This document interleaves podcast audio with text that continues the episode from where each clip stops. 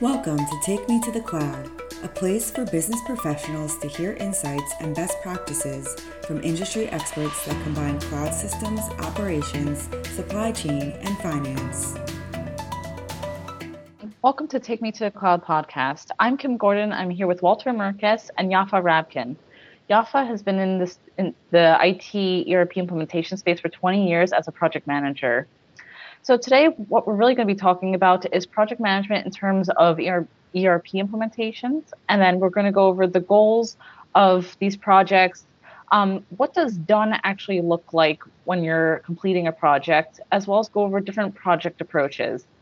So, in terms of the goals of a project, when you're going into a project, you first need to define what you want to accomplish at the end. And usually it sounds like high level, very idealistic goals, but this is how eventually you need to compare your performance at the end by comparing to what you said you would do in the beginning. Um, basically, when you define the project goals, it can't be a, a catch all. You can't tackle everything at once. This is where the idea of phasing into um, segmenting your project really comes into play. Um, this segmentation and phasing is based upon different drivers for your dates. Maybe you need to get it accomplished by a certain time due to seasonality in your business and your overall project goals within your practice. So best practices generally for phasing are to, to think of what can we accomplish today with very standard project structures. So even outside of IT projects, um, what is what, what are the best practices? And then after that, you can start to develop more type of mini projects that are an afterthought that can really build upon what you did before to establish the groundwork. And then this will eventually become more tailored to your business the more you work on it. Um, so those are the general things to keep in mind when you're structuring the goals for a project. Now, when you get to the end, it's sometimes it's difficult to define what done looks like. Oftentimes you'll see what what what, what we like to call tacking on constantly to a project that can result in change orders. So uh, continual requests of things that maybe you didn't think about initially, but you want to add on. So to kind of control the scope of a project at the end, you really need to measure performance through key milestones throughout um, and communicate these um, key milestones. So Yafa, this is how I want to turn it back to you and just take a step back. When we look at an overall project, there's different approaches that you can take and this really depends upon project types. Why don't expand upon um, the factors that go into how you approach a project? Well, first, Kim, thanks for having me on. Um, as we look at projects, right, we really try to understand first and foremost kind of um, beyond what we're just looking to solve for through the project, right, but to understand uh, the key drivers uh, from executive leadership or the board, right? Um, we try to understand whether the project is got any time sensitivity and what are the drivers for that timeline, right? Often, you know, whether it's executive leadership or the board, you know, there's some really aggressive timelines that uh, are put on the table. And I think, kind of in the role of project manager, we need to understand um, why those timelines are on the table and what is happening behind the scenes that is driving those dates. Now, in terms of complexity, we're looking at complexity that is complexity within the project. So, is the implementation just the NetSuite, for example, standard ERP implementation? Is there layers of customizations? Are there layers of integrations to external systems? And beyond just the ERP implementation, well, you know, are there any are there any external projects that also need to have tracks open against them to support optimization of external operational systems to align to whatever our objectives and our goals are in you know in our given ERP implementation. So understanding kind of the landscape of the systems, the complexity and layers of customizations or whether it's workflows. Also understanding as we look at you know implementation, there's companies that are in one uh, geographical area, location, right? Whether it's New York or somewhere in California. There's companies that are national and, and they have a national presence, which means that it's multi site across the US or across Canada. And then oftentimes we get involved in implementations that are international, which means that there is another layer of complexity around time zones, around localization. Um, so to me, all of these things they kind of feed into complexity of project. And then when you look at staffing, there is staffing that comes from the client side, and then there's staffing that comes from our implementation team. And is that team on the implementation side, are they all in house resources or are there external freelance consultants or subcontractors or whatnot that we lean on because sometimes that expertise can be found within um, the freelance world, right? So, again, how do you manage um, external resources? Maybe sometimes it's later, easier. There's there's more rigor in how we manage internal resources, and then how do you kind of also compete for time and availability from a very seasoned external resource, right? Because they might be coming in as a subject matter expert,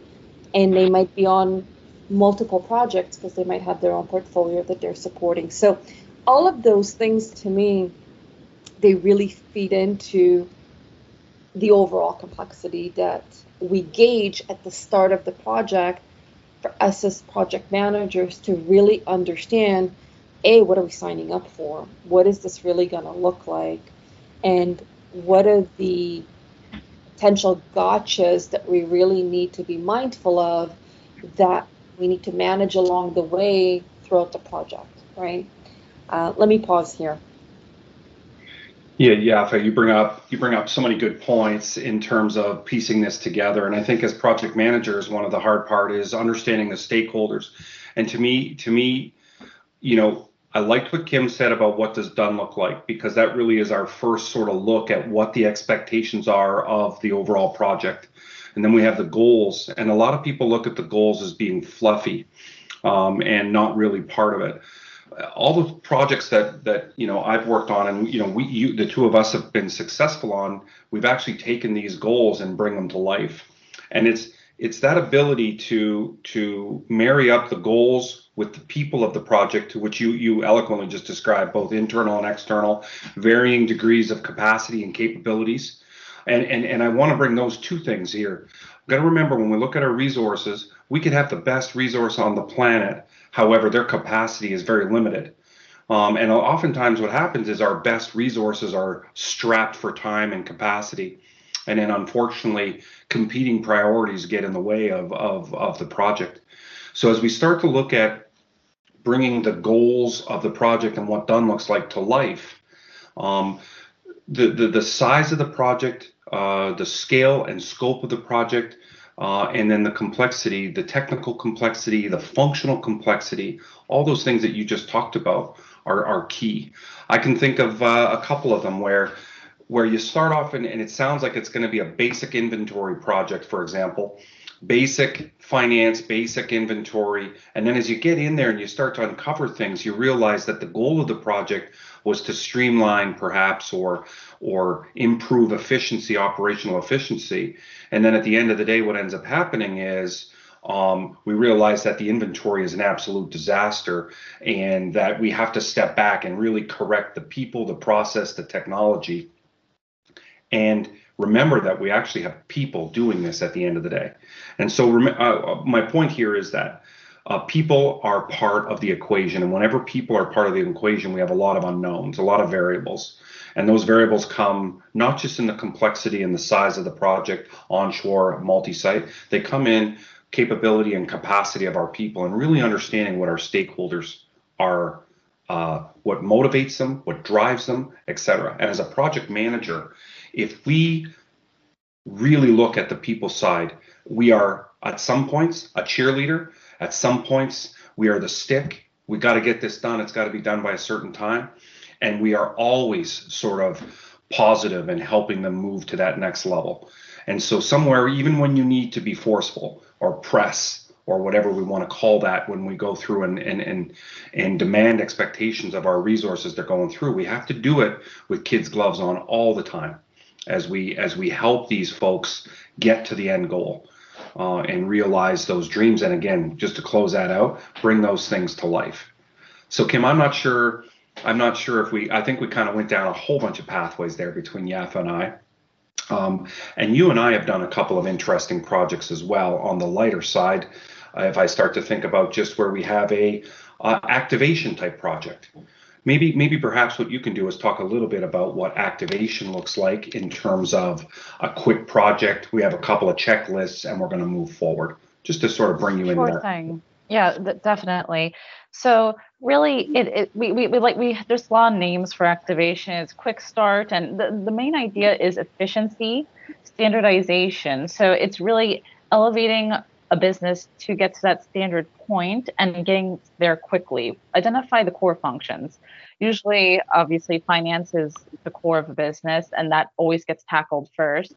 Um, uh, the order to cash process. Um, every business has to get revenue streams somehow. Uh, they have to procure things. Um, have they have vendors?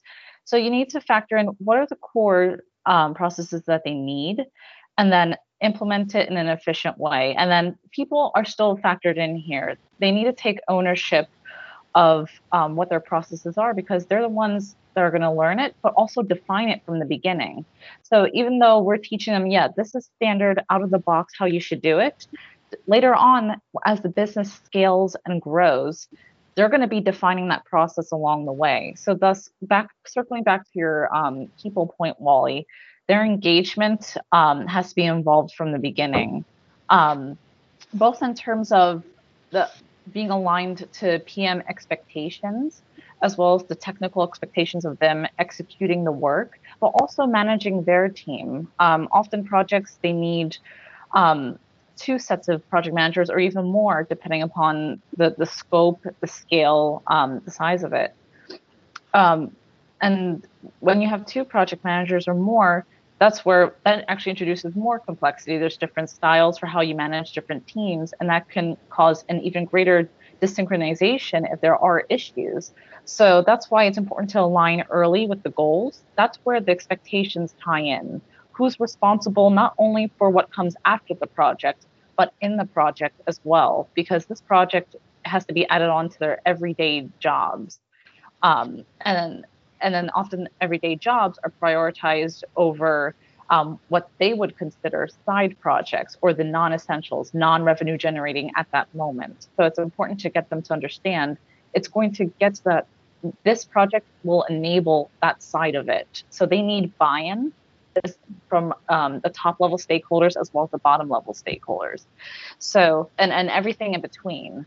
Um, and that that's what's going to enable a project success. So you can have a great project manager, and then everyone needs to be on board with what what what what the project management goals are and the overall governance of the project. Yeah, love that. Love that that sort of approach. And Yafa, maybe tie this out a little bit. I'm just thinking of some of the things we did recently where you're providing uh, services not as the PM, but as a governance sort of role. So as we start to think about this governance role, so imagine we have the activation type project that Kim is talking about, and then you're coming in where you're not running the full PM sort of role. You're just kind of looking over top, making sure that folks are crossing their T's and dotting their I's. Just talk a little bit about kinds of things you look for when you come in and do that kind of project. Right. So again, it kind of goes back to what we said earlier that we've got not just a guiding principle, but what are we looking to solve for? And when we look at a project and the stages of a project, right, when we start with our discovery and design, we go through activities that help us understand the details of what we are ultimately looking to solve for, which, you know, concludes with a very clear architectural global design that is the foundation for anything that we're going to build, right? So throughout the project, what we do from that kind of um, uh, oversight or advisory role is we make sure that through every stage of the project, we're always kind of coming back and and tying everything we do back to what's in that global design. And again, that global design ties right back into our guiding principles for the project and ties right back into the timeline that we've committed to, the scope, the budget, so on and so forth. And part of that process is making sure that we stay on the plan.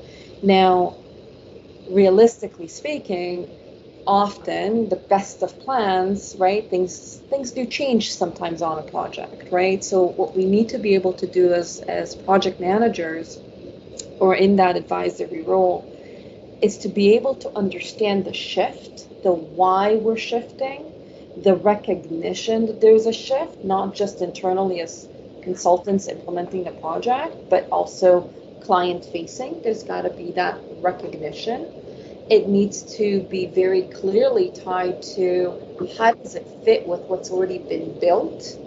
And is there any regression in what was done? And is there any impact on what was done?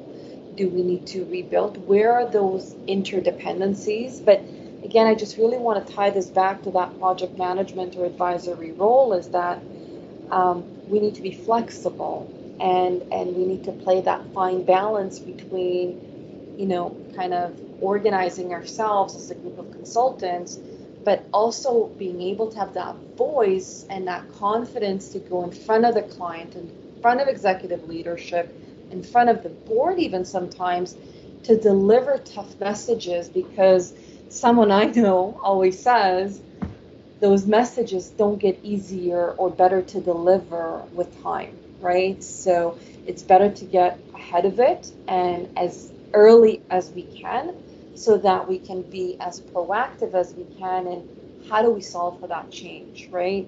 So while rigor is great on a project and while mastering the activities and the calendars and the invites and the checkboxes and the execution, we always need to be mindful of the relationships. Uh, we need to be mindful of communication and how do we communicate? Who do we communicate? How do we deliver that communication? How often, right? Um, how I may communicate with a colleague on a project will be very different in taking that same discussion or topic and how do I deliver it to my counterpart at the client site, to their executive leadership or the board. While it's the same topic, the delivery is just so different at each level, right? Yeah. Um, yeah. Good point. So Kim, tie us up here. We're we're coming to the end. Wrap this up, and how sure. did how did, how did we end up having our conversation today?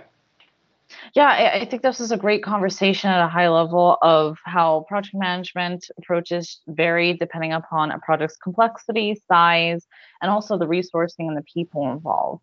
I think for our next video, we should follow up with this and really get into what do you look for? Um, what, what's really on your radar as a project manager, getting into the more specifics. So thank you for tuning in, and we'll catch you next time. You've been listening to Take Me to the Cloud. Thanks for joining us. Don't forget to subscribe to be alerted of new episodes. For more information, visit withum.com.